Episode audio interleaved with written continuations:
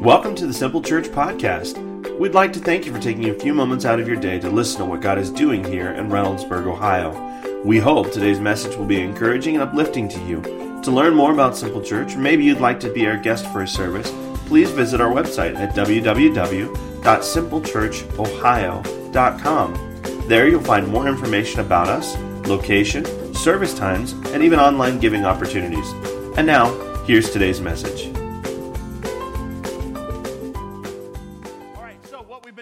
This series is called Fixing Us. And basically, what we're doing is looking at the issues that kind of crop up in our hearts and lives that affect our marriages and kind of get us in a way where we're in a little bit of trouble. And so last week, we, we talked about what some of those issues were and how it's, it's part of our selfishness and our sin, excuse me, our sin nature kind of crops up and, and uh, how to deal with that. We, we decided the best way to deal with that is to give them the kind of unconditional love that God gives us. And in order to give, that kind of unconditional love, you have to experience that kind of unconditional love. In other words, for, for you to do a work, or love has to do a work in you before it can do a work through you towards your spouse. And so, uh, so we talked about that last week. If you missed that, you can catch on our podcast and listen to that. It'll be a blessing to you. This week, I want to continue on talking about it because sometimes in our marriages, when we get into trouble, we feel like, all right, I'm going to get married to this person and this person is going to fix me. And when that doesn't happen and there's still this issue in your relationship, you feel like, all right, the next thing that's to fix me is maybe adding kids to the mix. And so your marriage that's in trouble, you add kids to the mix, and then you find out that the kids are not the fix to the marriage because what kids have a tendency to do is to drive a wedge in between the relationship. They don't do it intentionally. But here's what kids do. When you add kids to the mix, especially very, very young kids, Young kids are pooping, they're peeing all over the place, they're crying, they're, they're making noise, they're throwing up. It's kind of like living in a frat house when you have younger kids. You know, there's kids. There's kids wandering the halls at all hours of the night. They are stumbling, babbling incoherently. You know what I'm saying? Frat house. it can be a very challenging environment uh, to have a healthy marriage. And so today, what I want to do is I want to look at the very first family that we find in Genesis because we're going to use it as a pattern to set up the rest of our talk today. And uh, it's going to be found in, in Genesis 1. And, and, I think it's really important that as we look at this, because whatever, whatever we find in the Bible, that, that becomes our pattern for life. And when we find that we're kind of misaligned, we begin to do that work to align with what God's word says. Amen? And so we're going to look at this today because I think there's a shift that needs to happen in our perspective of what a family is and what God intended for it to be. And so uh, I'm going to share that the first part of the message today. The last half of it, I'll, I'll talk to you about some very practical things that you can do uh, to have a healthy marriage when you're raising kids. Now, if you're here today and you're single and you're wanting to be married or you're single and you're happy to be single, that's fine. I just want you to take notes today because it'll help you be prepared for when you do get into a marriage and when you do uh, begin to raise kids and, and to add that into the mix.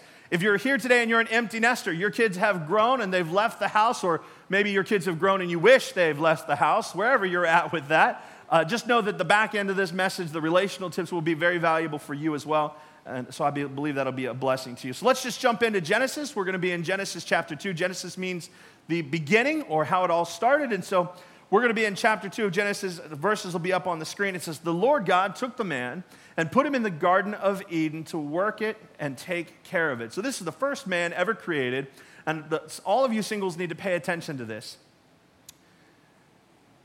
Before Adam had a wife, Adam had a job. Let that stew. Before he had a wife, he had a job. So, guys, if you're looking for a wife, go get a job. Ladies, Ladies, if you're looking for a guy and you find one, but he can't bring himself to work, I don't mean that he's physically disabled. I mean that he won't work, you need to keep on looking. Now, that was free. That was just to help you because I love you as your pastor. I'm just saying, okay?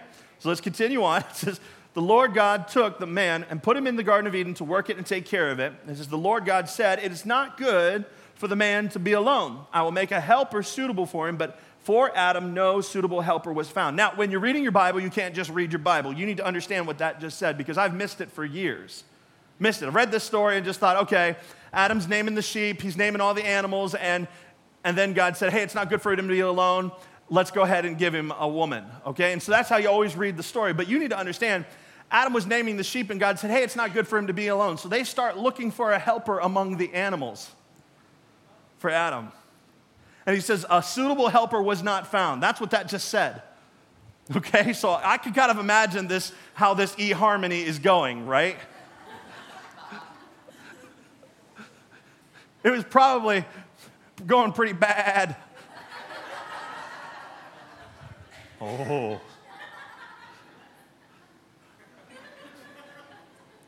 So God caused the man to fall into a deep sleep. And while he was sleeping, he took one of the man's ribs and then closed up the place with flesh. Then the Lord God made a woman from the rib he had taken out of the man, and he brought her to the man.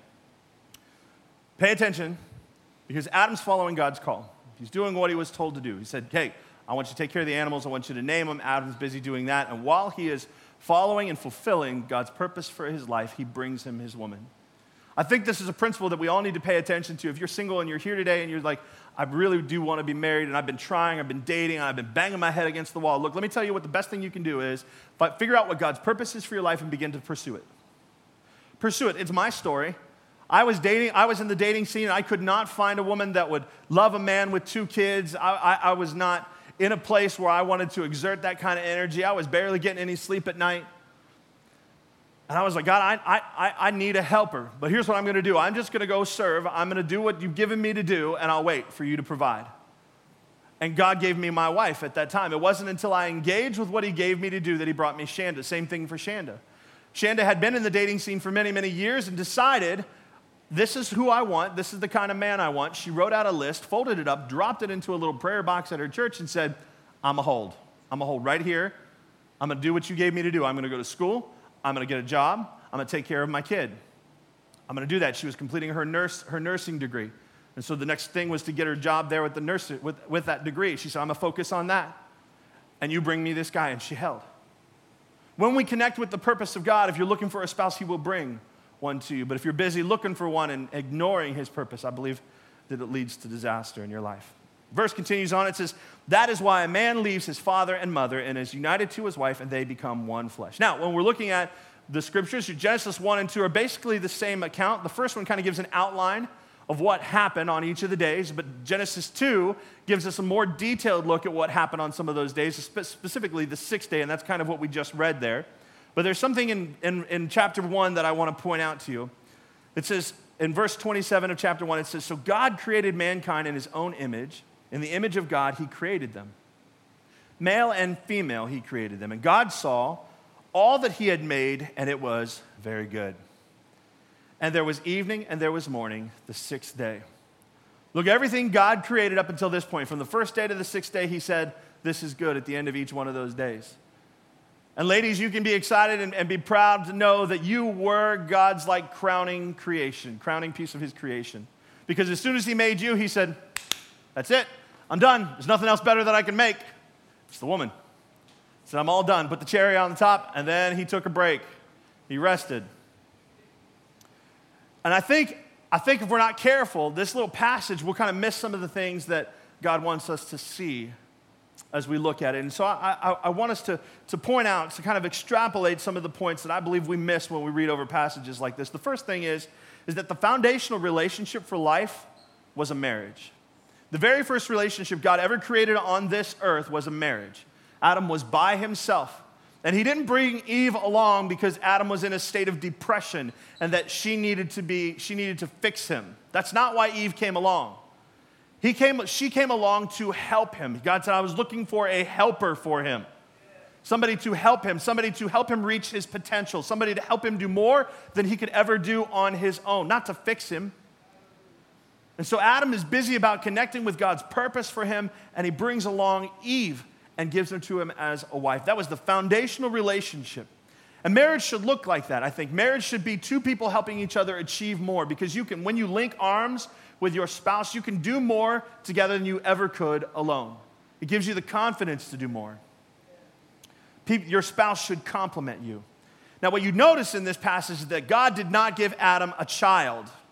Could you imagine the very first relationship being a man and a boy, like a little boy, like oh, the, the, the uh, a, a uh, son.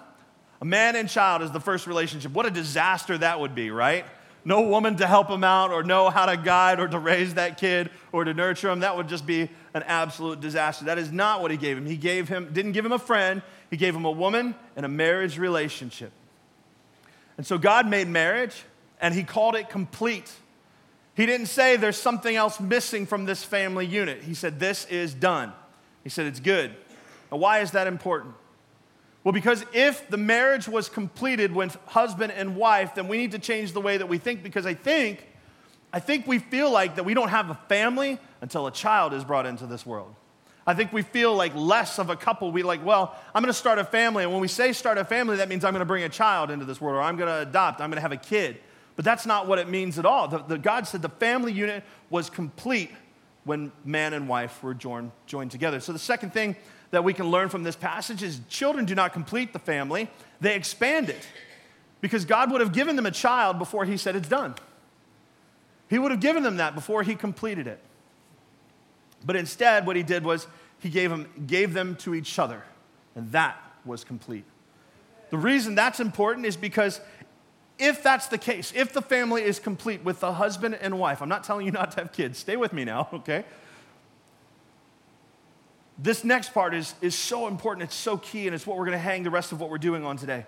Is that marriage is not a preliminary relationship before a family, it is the priority relationship in a family. The marriage is not the preliminary one. You don't have to have this, and then you have kids, and then you have a family. No, it's the priority relationship in the family.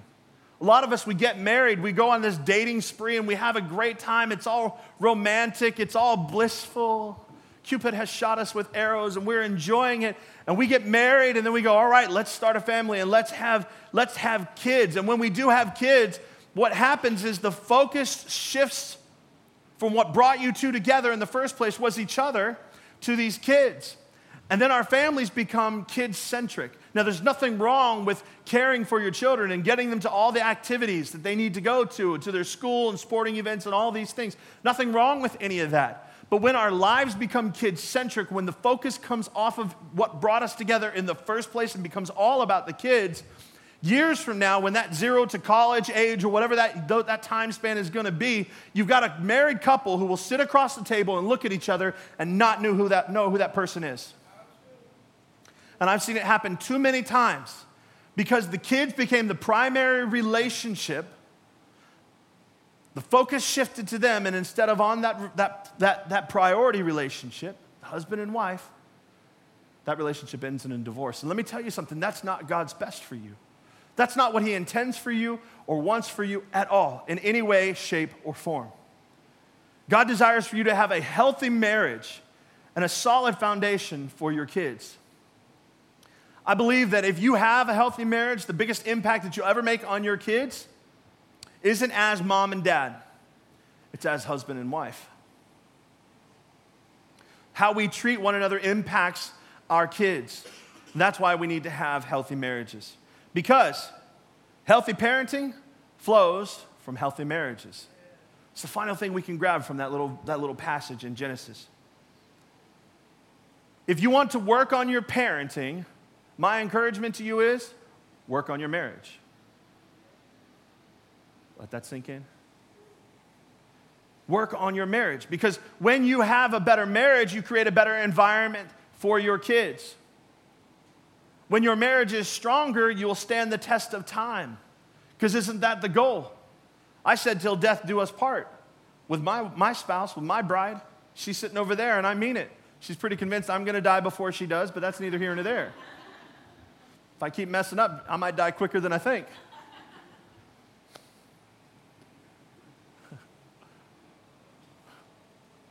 but our kids, our kids are, are well, I'm going to say this. Nobody be offended. But in general, kids are evil. now, if you're a kid and you're here, don't misunderstand me. We're all born sinners. We're all born selfish, okay? Every kid just got mad at me. I was like, what? Excuse me? What are you talking about, Willis? Look, look. All I'm saying is, is that we're all born with a sinful nature. And our kids desire, want what they want.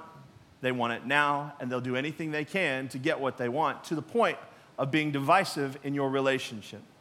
And if you don't have a strong marriage, what will happen is they'll drive that wedge in between you all they can, all day long. They'll use you. How many parents are in this room that one kid has used you against the other parent? Let me see your hand. Oh, yeah. All right, so what I'm saying is true. They say, but mom said, or but dad said, or she said no, so I'm gonna go ask dad, and I'm not gonna tell her that I talked to mom. You know what I'm saying? Or I've even got kids, they'll talk to me about the way Shanda talked to them and say, well, your wife said this, trying to get me on their side. And I'll hold, hold up, hold up. Did, did you just say my wife? Did, that's mom to you, thank you very much. You don't need to be doing, take, the reason you're talking to me that way is because you want me on your side. They're trying to drive that wedge because they want to win. They want to get what they want, right? They'll do it any way possible. They will try to attempt to alienate your relationship. And so, oftentimes in marriage, we wind up at war over our kids' behavior. We, we wind up at war with each other over what's going on. And what we need to do is one little word, and that is be united. We need to be united in our stand against our kids because if we link arms and say, all right, this is the way we're going to be, we're going to be united in the way we discipline, united in the way that we raise them, united in what we believe, and united in what we teach them, then we can win against these kids. Must be united. There are times when, when I'm going to shift how I'm parenting, I'll talk to Shanda before I talk to the kids. It is a mistake to try to talk to the kids first and move forward because what happens is the kids are confused. They go, wait a minute. Dad just said we were going to do it this way, and now you're doing it this way. And she's like, he didn't say anything to me, right? So we can't, we can't be on that page. We got to be united in what we do so that we can, we can, we can win in that battle. And here's what happens when we're united when our marriages are healthy, our kids feel more secure and confident. They feel more secure and confident in themselves because of the relationship that mom and dad have. And what happens when mom and dad have a healthy relationship? It changes their worldview. It helps them see God better, it helps them adjust to things better. So I would say this that as the marriage goes, so go the kids. So go the kids. So we need to prioritize our marriages for our kids' benefit. Now here's a couple practical ways that I think you need to that you can use to prioritize your marriage. And I'm not perfect at all these things. I'm just sharing them with you because I'm working on them as well. Amen. Can we all be honest about that? All right. The first thing you need to do is something called establishing couch time. Establishing couch time. What this is, is intentional time that you set aside to connect with each other. At the end of the day, when you get off work, whether you're coming home to her or she's coming home to you, you can greet your kids, greet your puppy, but you need to greet her or him and create a, a, an environment that is prioritized just for them. In other words, you don't walk in, greet your kids, greet the dog, greet her or him, and then go throw yourself on the couch or head into the den and start playing with the kids. No, you create some time, 10 to 15 minutes will do, that you set aside to make them the priority, where you can connect with them, where you can decompress with them, talk about your day, spend just a few minutes listening to their day and what went on in their world and what you maybe need to do to adjust for the night. Shanda and I have this thing, sometimes we don't even need to talk. All I need is just a hug. We call it our melt away hugs. And I can tell sometimes when she walks in if she needs one, and she can tell when I walk in, we're like, come on, come get it. And she gets up in here, and I just hug on her, and we just sit there and hug. It gets really awkward because we make sure we do it in front of the kids, right? And there's nothing weird about it. There's nothing inappropriate about it. It's just my kids come in. Come on, Dad, break it up. Come on, you guys just you, you guys just love birds. Just knock it off. But your couch time, that's one of the elements of it. It needs to be in front of the kids. They need to see that, that she or he is your priority, that you would prioritize that relationship. Why is that important? So that they begin to understand how they need to be when they grow up. It helps them in multiple ways. It helps them also see how conversations should go. Kids these days, man, if we don't start changing something, our kids are going to be in trouble. The next generation is going to be in trouble. More often than not, I'll be out in public and I'll see this situation. Mom, mom, mommy, mom, mom, mom. Like the kid is practically disrobing mom to get her attention. Have you ever seen this before? I've seen skirts come up and shirts come off. I- have seen it. Kid wants mom's attention. Mom, mom, mom, mom, mom. And mom's just like carrying on like it's not even happening. And I'm like, oh dear God. Please just answer your child. But the kid's not been taught how to approach a conversation. Why do you think they're in, why do I think they're in trouble? Because if they go to work and they try to do that with their boss, boss, boss, boss, boss, boss, boss, you know what's going to happen? They're going to get fired. Then if they get fired, well, that's not a good thing because look, the, the, the, the equivalent to, ex, to success in parenting is getting them through life, getting them to grow up, getting them jobs and college careers, and then letting them move out. And they're never going to do that if they don't have a job and they're getting fired. So please teach your children how to have conversations by demonstrating it. One of the things you can do to help your kids when, because all they're wanting generally when they come up to you is going, Mom, Mom, Mom, Mom. Let me just help you with the secret that we have. they're just looking for acknowledgement because every time a kid comes up to you, it's an emergency, right? It's like they're coming up to you and tugging on you and they get your full attention and you're like, What?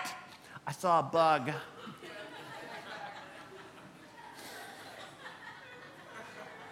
It's true stories, right?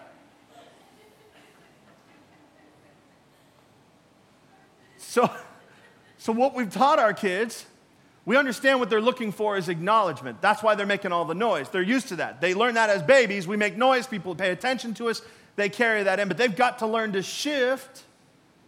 And so our kids, whenever they want to interrupt a conversation that is happening with us, they walk up to us and they stick out their thumb like this.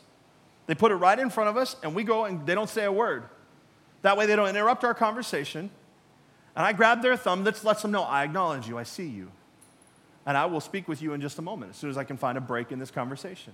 Sometimes they'll wait five minutes, and if it's too long for them, they'll decide to walk away, and that bug that they saw will not be near as important. You know what I'm saying? But I'll grab their thumb. Even, even this past week, my son is 13. And he came up to me and stuck his thumb out in the middle of one of my conversations. I had it happen after first service when I shared the thumb thing. I was talking to another adult, and another adult walked up and stuck his thumb out. and without thinking about it, I grabbed his thumb and said, Hey, oh, what are we doing here? so if you were thinking about doing it, somebody beat you to it, okay? Doesn't mean you can't use it. But, but, our, but our kids, they're acknowledged, and then we turn and we speak to them. We let them understand there's an order to things, right? Kids feel confident then. Ask my kids if they feel put off when we do that. No, absolutely not. When, when I make that priority, Shanda the priority, when I come home, kids don't feel put out. They don't feel put off by it. In fact, they feel more secure and comfortable knowing that mom and dad have a healthy relationship. They're confident in that. So let it be displayed in front of them. Do it during hours that they're awake. Let them see what's going on. They'll become more confident knowing that mom and dad are in love. And they'll learn to have conversations by listening you, to you. Because even when you don't think your kids are paying attention to you, even if your kids are young and you're having couch time and your kids are playing at your feet, they are listening to you. My daughter is 12, and she is, even when she acts like she's not listening to you, she can repeat everything you just talked about. You think she's not listening, and you can talk about adult subjects because you think she's in the middle of her iPad or watching a TV show. Uh uh-uh. uh She is listening to everything that is happening. She has got a skill. So we have to make sure we teach our kids how to have conversations. Ephesians 4:29 says, "Do not let any unwholesome talk come out of your mouths, but only what is helpful for building others up according to their needs." This is a great way to have a conversation with your spouse. And here's how it helps the kids. Look at what it says, that it may benefit those who listen. So couch time benefits them because they they see the priority that you are making and they learn how to have conversations. They learn how to interact because they see you doing. The second thing you can do to make your marriage relationship a priority is to enforce early bedtimes and bedroom boundaries. I realize I'm stepping on some toes here, so I'm going to let you be offended for a second, and then I'm going to tell you. And then you will change your mind. Couch time is great. And you get that 15 minute time, 10 or 15 minute window where you're connecting with your spouse, and then you carry on your day. But, but, you need time before the kids go to bed so that you can do what mom and dads do. You know what I'm saying? Some of you know what I'm saying now. If you need to talk about whatever's going on in your relationship or talk about what's going on in your world or talk about what's going on with the kids or bills or plans, that's, that's fine, but you need to create space to be able to do that. I talk to many couples and, many relationships, and they're like, I don't ever talk to my spouse. I don't, I don't, there's no intentional time.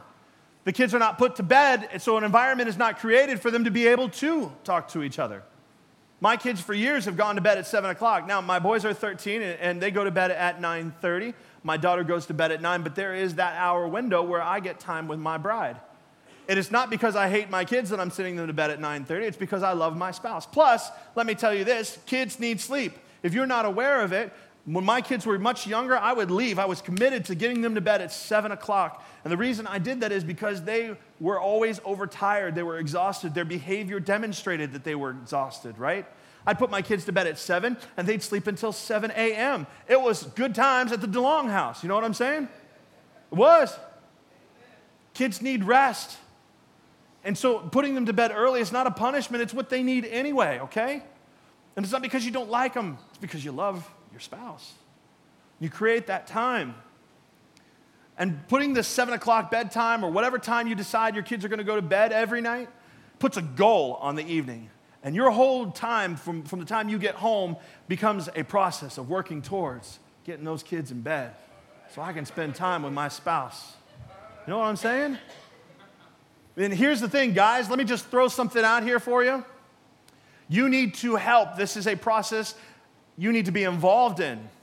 These are goals you need to help accomplish. And here's why. Because if you help her get the kids to bed, she'll have more energy. Why is energy important, Aaron? Because energy equals sex drive. Hello? You need to help. Help them get to a place where the kids are in bed. And guys, help them do that. And then mom and dad can connect. Now, if you do all this and you create this early bedtime, or the, the, the bedtimes for them, you establish that, it doesn't help if you don't have bedroom boundaries. Because a lot of kids, all they want to do is sleep in mom and dad's bed. And they call it cuddles. They come into your room and they want to lay down with you. Give me cuddles. Let me cuddle in your bed, please. Me... They'll cry, they'll pitch a fit. All they want to do is cuddle with you. And then they're going to fall asleep and you fall asleep. And then mom and dads don't get to do what mom and dads get to do because there's a kid in the bed. You understand what I'm saying? You do now. Okay? If you don't have bedroom boundaries, the kids are always going to be up in the bed with you. Here's a novel idea put them to sleep in their beds and make them sleep in their beds. It'll be wonderful for you. It'll be wonderful. You, you will have that opportunity to reconnect with your spouse in the way that you need to. When I first met Shanda, she was sleeping with Kasaya. They she was, Kasaya was just one. Now, you need to understand Shanda's situation. She was working and getting educated in a city that was not her own. And so she was staying, staying at friends' houses in that city to get her education and even to work. And so she had less time to spend with her daughter. And she said, Aaron, I get 24 hours to 48 hours to spend with my kid. I'm going to sleep with her. That's fine. But after we got engaged, I said, listen, here's the deal. I'm not abstaining from sexual relations with you up until the point that we get married to have to abstain after we get married. You understand? Okay, so you got five months to work that out and get her up out of your bed. That's the truth. True story. The way I'm laying it out for you now is how I laid it out for her. And so we began a process, and I held her hand as we placed Kasaya into that crib, and Kasaya cried, and we stood out the door, and Shanda cried, and I smiled. and when we got married, she was happy to be in her bed. All of our kids slept in their own bed. Why is this important? Because God gave us a desire for each other sexually. He gave us that desire because He knew that it would be the glue that held our relationships together. He gave it to us. Look at what 1 Corinthians 7 5 says. Do not deprive each other of sexual relations. Now, every guy in this room just woke up. Like, what did he say?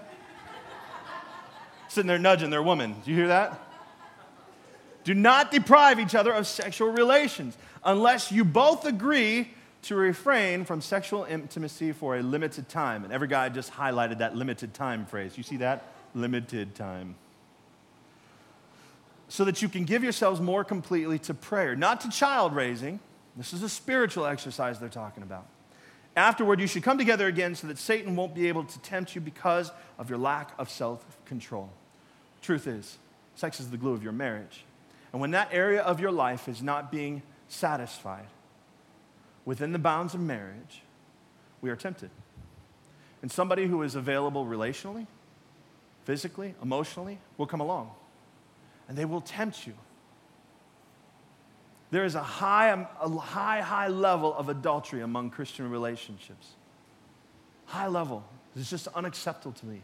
It is not God's best for your marriage. It is, it is just not. It is so damaging. If you want to fight adultery in your marriage, have a lot of sex. I'm just being honest with you. You say it can't be that simple. Sure, it is. Absolutely. Have, put your kids to bed early, establish some bedroom boundaries, keep your intimate life alive. Because studies show that sex among Christian relationships is way better because we're doing things God's way. We're doing it the way that He asked us to honor Him in. Because we've all come from a background where we tried to have sex the way the world tells us to, and all it leads to is broken, brokenness and pain. Now, I will say this on a side note. Some of you are sitting here thinking that I'm, I'm an absolute Nazi, and, that's, that's not the case. If my kids, we put the kids to bed in their beds, this is the thing. You, know, you go to sleep in your room. If you're sick in the middle of the night or if you have a bad dream or whatever, you can come into our room and that'll be fine. You need to make a pallet on the floor. You're not getting in the bed with us. And sometimes we'll just wake up in the morning and there's an extra child on the floor. And because there's no nightlight in my bedroom, that child will get stepped on if I get up to go to the restroom in the middle of the night. But you will find said child in the morning, we're, we're okay with that. We want them to feel like they can approach us, that they can be comfortable to come to us if they need us, but they are going to go to their beds. All right. So, couch time, early bedtimes, and bedroom boundaries. Are you all upset with me yet? Here we go. Third thing is enjoy a weekly date. And you say, Aaron, this is super, super simple and super practical, and like this is kind of like a duh thing. Why are you telling us this? Because so many of us miss it. I miss it from time to time. I get busy on my schedule. And I forget that I need to set aside time for my bride, that I need to set aside time to date her. I would tell you that a weekly date, time away from all of the things that you get caught up in in your world your kids, your house, the job, all of it. Time to go out and just connect with each other, to make memories together. Because honestly, what is the reason you're together in the first place? Because you started dating, you were making memories, you were enjoying each other's company and doing whatever it is that you were doing together. And when you got married and you had kids, you quit. You quit dating them. The thing that you did to catch them is the thing you've got to do to keep them. You can write that down, put that in your pocket. If you were dating them in the first place to get them, you got to keep on dating them. You need to go out, maybe go to dinner. Some of you say, well, dinner's not very exciting for me. Fine, go do an activity together. Go for a walk. Go, go, get, go bike riding. Go climb a mountain. Go, go walk, you know, Hocking Hills. Do something together. Find a hobby that you can enjoy to doing together so that you can go out on a date and you can make, continue to make memories for yourself. So that you can continue to have fun and be in love with each other so that when you reach the end of that time period where you are raising kids, you are still just in love as the day that you first met. Come on. I'm speaking some life into somebody. I can feel it. It's getting there. We need to love each other. Now, here's the deal. Some of you would say, Aaron, going out on a date, I don't really have the finances for that. That's okay. That's your excuse for why you're not going to do it. And let me just tell you, let me just remove that excuse from you. My pastor has something he calls Pepsi and popcorn dates because when he didn't have the money, he and his wife would, would have Pepsi and popcorn, and that was their date. They would sit down and watch a movie together. They put the kids to bed early, and they had intentional time where they would connect together. And that they cherish those memories. And they're not in that place now. Now they continue to go out on dates, but they actually get to go out. But they would play cards together, board games together. And let me tell you, my wife and I do the same thing. We've been in a place where we didn't have a whole lot of money and we weren't going to go out to eat. And instead of be bummed about it and say, well, I can't do that because I don't have the money, we found something we could do. Playing cards is a perfect fit for that. Playing board games is great. Now, I will tell you this if you're going to play cards, there is this game called Spoons that unless you have a healthy marriage, you cannot play this game, okay? Uh, we have played Spoons together, and my, here's what Spoons is, just, just in case you, it's kind of like musical chairs for adults, but it's played with spoons, okay? It's a card game, and uh, the goal of the card game is, is somebody gets to grab a spoon. The first person grabs a spoon, and everybody has to get one. There are an equal amount of spoons on the table, minus one to the people that are playing the game, okay? So once all the spoons are grabbed, somebody is going to be left without a spoon, and they're the ones that get the ding for the round, all right? Now, when you play spoons and somebody grabs said spoon, you will reach out to get a spoon, and you will be met with much resistance to get that spoon. You will find that you have scars on your hand about a week later, especially if you were playing with ladies with nails. At my house, they like to grab the spoons and knock the spoons the rest of the way off onto the floor so that they are no longer on the table and pursuit begins of the spoons. I have seen my wife dive onto the floor and skid all the way into the wall and hit her head. I've had couples in my home that wrestled for 10 minutes over one spoon. Now, when it's a metal spoon, it's cool. When it's plastic and those suckers break, you gotta watch it, man. They will cut you. For real. Why do I tell you all this? You need to remove that excuse for why you can't have a date. You need to connect with your spouse. You need to do what Proverbs 5:19 says, "She is a loving deer, a graceful doe." May you always be captivated by her love. We need to remember our love for one another, and going on a weekly date helps us remember that. It helps us remember that. The last thing that you need to do, the last thing you can practically do, is embrace a Christ centered relationship. Two people living together are going to learn much about each other. You're going to learn that the person that you are married to is a sinner. The person you are married to is selfish. You even discover your own sin and your own selfishness. As you are married, it will quickly reveal itself. And what happens is, in our own selfishness, we oftentimes miss out on our spouse's needs. We miss out on what it is that we can be doing to love them better. We, we miss out. We miss the mark. And we need Christ to be at the center of our relationships because there's times that we are going to come up against situations with our spouse where we're not going to be able to fix it.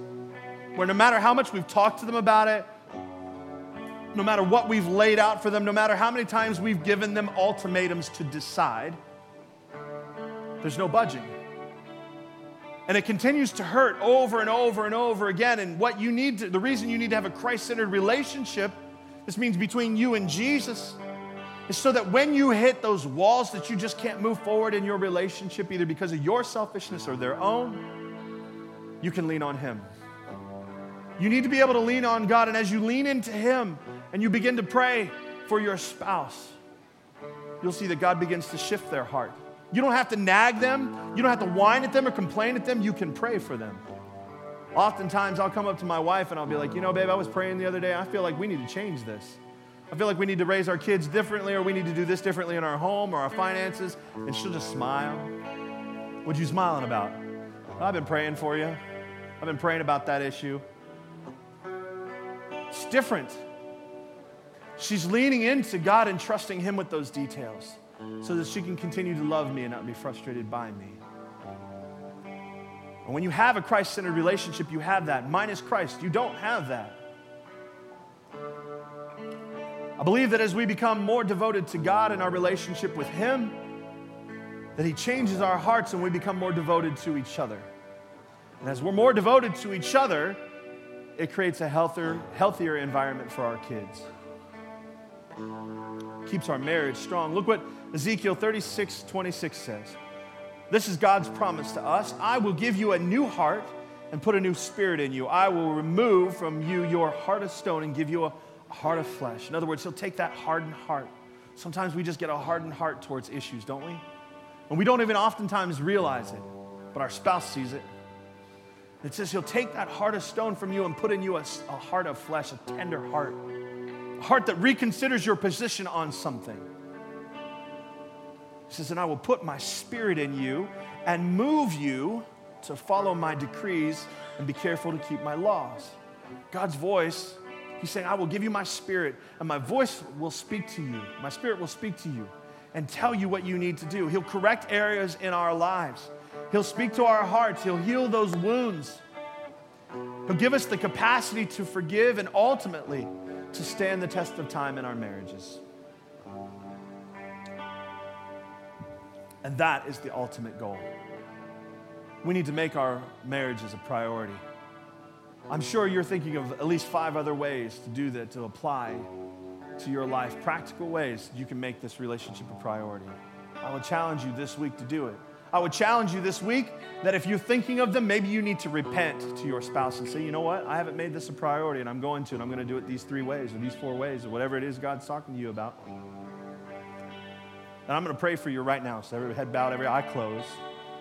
Father, I pray over our marriages. Lord, I pray that you would strengthen every single marriage here in this place.